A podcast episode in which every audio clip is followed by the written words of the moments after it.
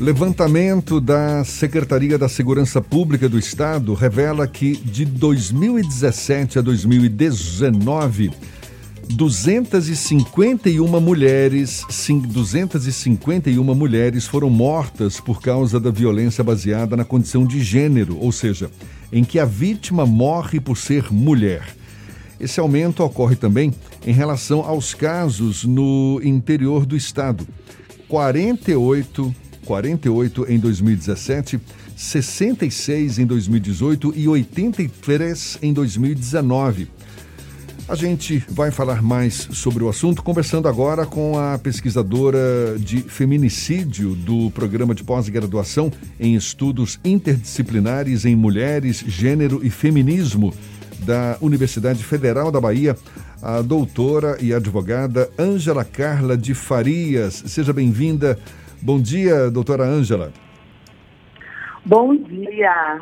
Bom dia aos ouvintes do programa Isso é Bahia. Bom dia a você, Gerson Beltrão, pela oportunidade de falar de um tema tão importante. A gente que fica muito agradecido por aceitar o nosso convite. Pois é, grande parte das mulheres vítimas de feminicídio morreram ou morrem pelas mãos de homens em quem confiavam, não é? Homens por quem tinham algum tipo de afeto, ou seja, em muitos casos foram assassinadas por quem as viu crescer, teve filhos com elas, o que acaba revelando uma crueldade ainda maior dessa situação toda. Como é que as mulheres podem se prevenir diante da possibilidade de serem mortas pelo próprio companheiro, doutora Ângela? Olha, Jefferson, acho que o primeiro passo da nossa conversa é admitir que o Brasil é realmente um país violento com as mulheres. E por que eu digo isso? porque o Brasil é o quinto país no mundo em maior número de feminicídios.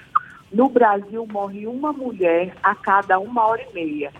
E também, a cada 15 minutos, uma mulher sofre algum tipo de violência. E desse maior número é a violência doméstica. 98% das violências domésticas são cometidas por parceiros. E o crime de feminicídio que você está falando, a, a Lei 3.104-2015, ela veio para tipificar esse tipo de assassinato, que são assassinatos cometidos né, pelo fato da mulher ser mulher e muitas vezes com pessoas do seu convívio íntimo. É, o interessante desses crimes, Jefferson, é que eles vêm, eles são crimes meio que anunciados porque eles vêm de uma escalada de violência. Eu pesquisei e é, 77%, 77,7% dos feminicídios haviam violências domésticas anteriores. Então, é uma escalada da violência doméstica. É um crime que poderia ser evitado se essa mulher tivesse acesso a uma rede de proteção e enfrentamento à violência. Porque parece fácil, mas não é sair de uma relação violenta é, é, é trabalhoso por várias questões. Primeiro, Jefferson, porque eu quero aproveitar bem o tempo, porque eu pesquiso sobre isso há 20 anos. E eu compilei uma série de dados, e sempre em cidades do interior da Bahia.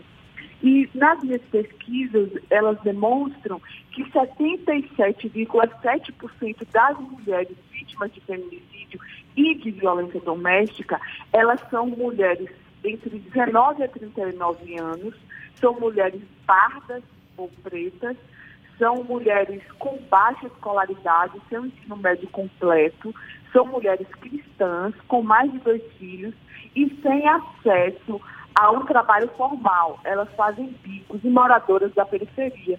Então, o que, é que a gente pode concluir aí? Que existem mulheres muito vulneráveis e que elas têm dificuldade de sair de relações abusivas. Então, se essas mulheres fossem atendidas antes, fossem é, encaminhadas antes, esses crimes não chegariam até o feminicídio. Agora, essa rede de enfrentamento à violência contra a mulher na Bahia é vergonhosa. Por que é vergonhosa? Porque nós temos 417 municípios na Bahia e só temos 15 DEANs e 14 cidades com uma rede de enfrentamento à violência mais ou menos completa, que seria o quê? Ter uma DEAN, ter uma casa de acolhimento para a mulher poder ir quando ela está sendo ameaçada pelo companheiro de morte, ter um centro de referência de atendimento à mulher para aconselhamento, para políticas públicas, para tratamento psicológico, porque, psicológico, porque não é fácil sair de uma relação abusiva numa sociedade patriarcal, em que a mulher é considerada bem-sucedida quando ela tem um marido, é, advogado para orientá-la, ter é, um, um local, ter uma vara também para tratar desses crimes, uma vara especializada em violência doméstica, quer dizer, é, um Conselho Municipal de Defesa dos Direitos da Mulher como controle externo para fiscalizar os órgãos municipais, estaduais e federais daquele município que estão atuando de maneira coerente na rede de proteção e enfrentamento à violência. Entende? Então, são uma série de políticas públicas para auxiliar essa mulher que está em situação de violência. Uma patrulha, uma ronda Maria da Penha para atender aquelas que estão sob medidas protetivas. Então, uma rede, a mulher ela é amparada antes do feminicídio. E eu já vi muitos casos de mulheres que é, receberam o apoio da rede de enfrentamento, conseguiram sair de uma relação de violência e por isso não morreram. Entende? Na... É, mas a Bahia, a Bahia está muito aquém disso ainda. Pois é, na, na sua opinião, o que, que justifica essa ausência dessa rede de proteção que pudesse ou que possa favorecer as mulheres, proteger melhor as mulheres, oferecer melhores instrumentos para as mulheres é, buscarem ajuda? Isso é decorrência desse próprio traço cultural do homem brasileiro ainda machista? A senhora acha que a, que a própria sociedade ainda não, não acordou para esse problema? Jefferson, sua pergunta é inteligentíssima, é muito pontual.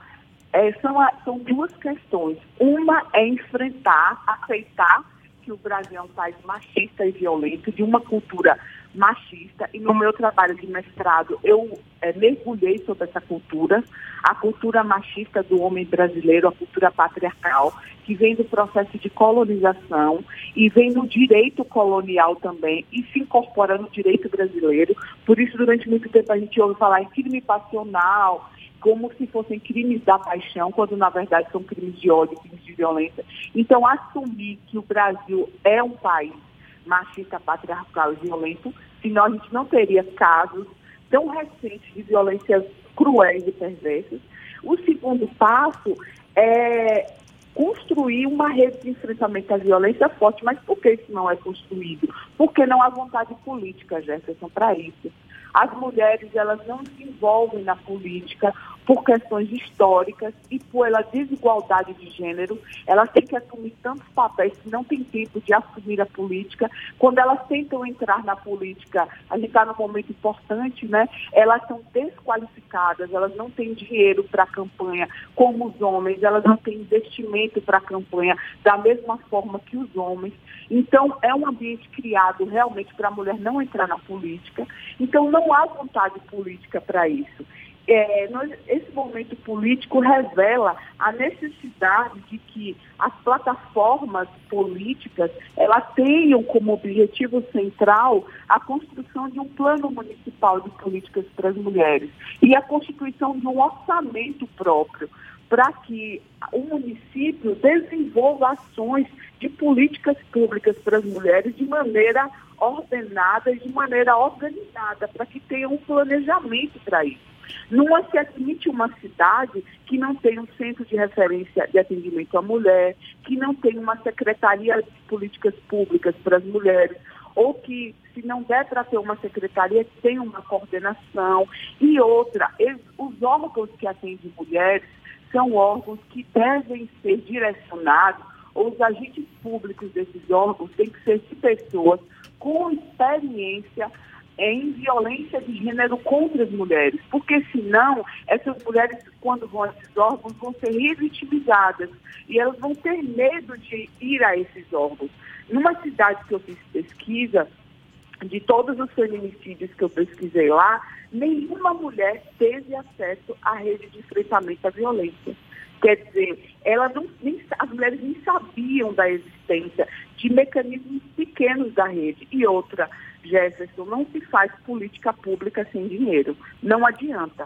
É, mesmo tendo boa vontade, desejo, mas políticas públicas necessitam de dinheiro. E esses órgãos precisam ter orçamento, é claro, que tem que ter a sociedade civil, controle externo, para analisar é, esse investimento financeiro, para que ele não vá pelo ralo. Mas é, deve-se ter dinheiro e orçamento. Vou lhe dar um exemplo bem interessante. Esse caso de Zeus, né, que foi o caso do Carlos Samuel Freitas, que ele deu, é, ele já que ele atacou uma mulher violentamente. O vídeo é bem perverso e difícil de ver. Ele dá vários socos na cara da mulher mas é que ele tem 10 passagens pela polícia de violência doméstica, passagens pela DEAN. E por que essas passagens pela DEAN não se concentraram numa prisão ou num processo acelerado contra ele? Pelo próprio sucateamento do sistema de justiça, que tem poucos funcionários, poucos servidores públicos para lidar com essa questão. Então, a minha pesquisa demonstrou que, pasme, demora de um a dois anos para um caso sair da DEAN e para, para a justiça, para a vara crime, e na vara crime ser transformado num processo, um processo criminal aceito e, e encampado pelo Ministério Público. E nisso demora mais ou menos até seis a oito anos para o processo ser julgado, principalmente aqueles processos que são agressões verbais ou lesão corporal leve.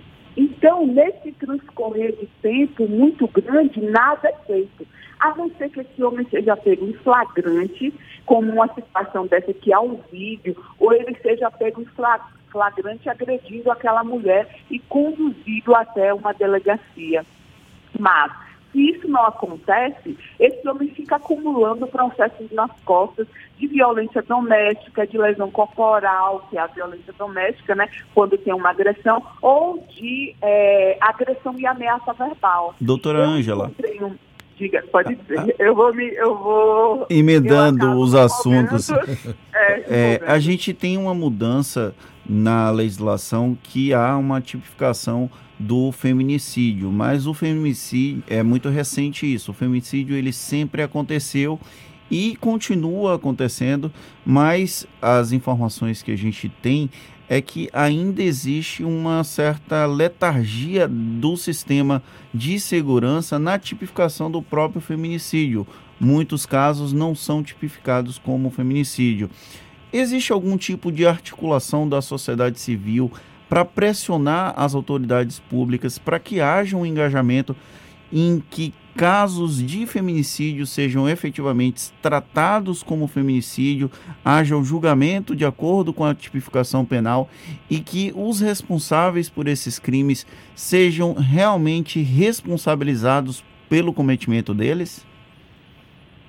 Olha, vocês estão muito antenados nas análises de vocês. Realmente, ainda como o nosso sistema é, de justiça ainda tem um resquício patriarcal muito grande e é, misógino também, a presença de mulheres em alto escalão do judiciário, mulheres com comprometimento com a causa feminista ainda é muito pequeno, então a gente ainda tem dificuldade na aplicação correta da lei. Para você ter uma ideia, é, a, a, o crime de violência doméstica antes, é, durante muito tempo, os delegados não queriam aceitar crimes de lesão corporal, muitos crimes, como violência doméstica. O namorado deu um tapa na cara da namorada, uma, um companheiro agrediu uma companheira. Eles, eu tenho até um artigo é, sobre isso, chamado é, Apenas Socos e Apenas. É, apenas socos e agressões é o nome do artigo, em que vários delegados diziam que apenas um puxão de cabelo, um empurrão e um tapa não deve ser considerado violência doméstica. E muitos delegados queriam pegar os casos de violência doméstica e colocar como vias de fato, que é quando as pessoas se, se agridem mutuamente, e não colocar e tipificar como violência doméstica. Precisou é, o Ministério Público Federal entrar com uma ação direta de inconstitucionalidade e o STF votar essa, essa ação direta, demonstrando que não se pode colocar uma situação de agressão contra a mulher cometida por companheiro, parente ou ex como via de fato. O que, que uma situação dessa demonstra? A dificuldade do judiciário em encarar a violência contra a mulher e agir de forma efetiva contra ela. E a, o feminicídio, por exemplo, não tem é, como você saber se uma, a quantidade de feminicídios que tem em um determinado local. Só se você passar fazendo um trabalho, como eu fiz, de dois anos, catalogando todos os feminicídios de um, de um município, processo a processo. Porque o judiciário não cataloga esses crimes. Os dados que nós temos, mapas da violência, atlas da violência, são dados superficiais, baseados no sistema de saúde, que cataloga cada pessoa que adentra num hospital, como vocês estavam falando, né? O sistema público de saúde, antes da minha apresentação, como ele é, é um, uma riqueza para nós. Porque se não fosse o sistema público de saúde, a gente não tinha nem noção de quantos feminicídios acontecem. Porque o sistema judiciário não faz o seu papel. Tanto não faz o seu papel em catalogar os crimes, a gente não, se você chegar na comarca de Salvador e perguntar quantos feminicídios teve aqui em Salvador, ou foram julgados na vara de violência doméstica ou na vara crime de feminicídio, quantos crimes eles não sabem dizer, porque eles não catalogam uma coisa que fácil, que poderia ser colocada né, no sistema de distribuição processual e, ao longo do ano, catalogar quantos feminicídios tem, isso não é feito. Doutora assim Ângela. Também... Pode dizer. Doutora Ângela, normalmente, e, e não é raro a gente perceber que, por exemplo, quando o autor comete o feminicídio, mesmo declarado culpado de todas as acusações, com todas as provas ali presentes, ele acaba muitas vezes sendo beneficiado pela diminuição da pena. Isso está lá previsto no Código Penal do Brasil, não é? As circunstâncias atenuantes que acabam muitas vezes é, permitindo que, que esse autor é, seja penalizado, mas de uma forma que aparentemente fica, fica parecendo injusta, não é? Por conta dos pontos de vista ali apresentados pelos juízes nas sentenças. A senhora acha que essas próprias brechas que a, a legislação brasileira oferece para quem comete o feminicídio, isso estimula o próprio feminicídio? Olha, Jefferson, nem tudo é negativo, né? É, existe um aspecto positivo com a tipificação da lei do feminicídio, a 30.104-2015, que é o aumento da pena desses criminosos. Eu tenho participado de alguns júris de feminicídio e eu tenho visto coisas muito positivas no campo do direito. Em que sentido?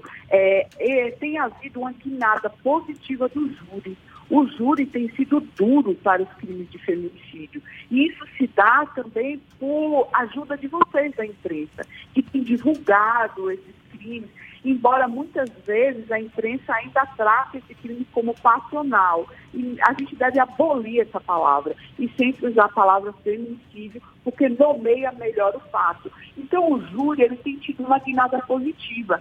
Todos os júris que eu assisti de feminicídio, o réu foi culpabilizado e as penas foram altas. É... Agora, a questão do, do, do tempo de prisão e tal, é, é, interessante que, como é um crime considerado agora hediondo, com uma pena entre 20 a 30 anos, a tendência desse criminoso é ficar mais tempo na cadeia. Então, está sendo muito positiva a positivação da lei e a aplicação dela dentro do judiciário. Todos os júris que eu fui, eu observei penas sempre na base dos 30 anos. Agora, o que eu não tenho visto de maneira positiva? A, a, defesa. A defesa ainda fica pegando estereótipos dessas mulheres, do que é ser uma boa mulher, e levando para o campo do júri. Então, eu ouvi das defesas, né, querer justificar o crime porque a mulher não era uma boa mãe, porque ela era rueira, ou porque ela usava algum tipo de entorpecente, que há uma tentativa de desqualificar as vítimas. E quanto mais é, negras as vítimas são, ou seja, quanto mais retinta a cor da sua pele, mais elas são massacradas e estereotipadas. Então, a gente vê uma presença bastante racista do direito. Mas eu, eu tenho visto muita positividade na aplicação da lei de feminicídio. Muitos foram contra a lei, achando que era uma lei, é, era uma lei é, que era uma lei que era uma lei machista no sentido de que não contemplava é, não contemplava no sentido de tipificar bem os crimes, ou se era uma lei que protegia as mulheres em detrimento dos homens, que, que colocava em desigualdade homens e mulheres, várias críticas de diversas ordens à lei. Mas a lei tem se, tem se comportado, a aplicação da lei tem se comportado de maneira bastante afetiva. Mas é necessário para que não nós é, tomarmos atitudes para que não chegue até o crime.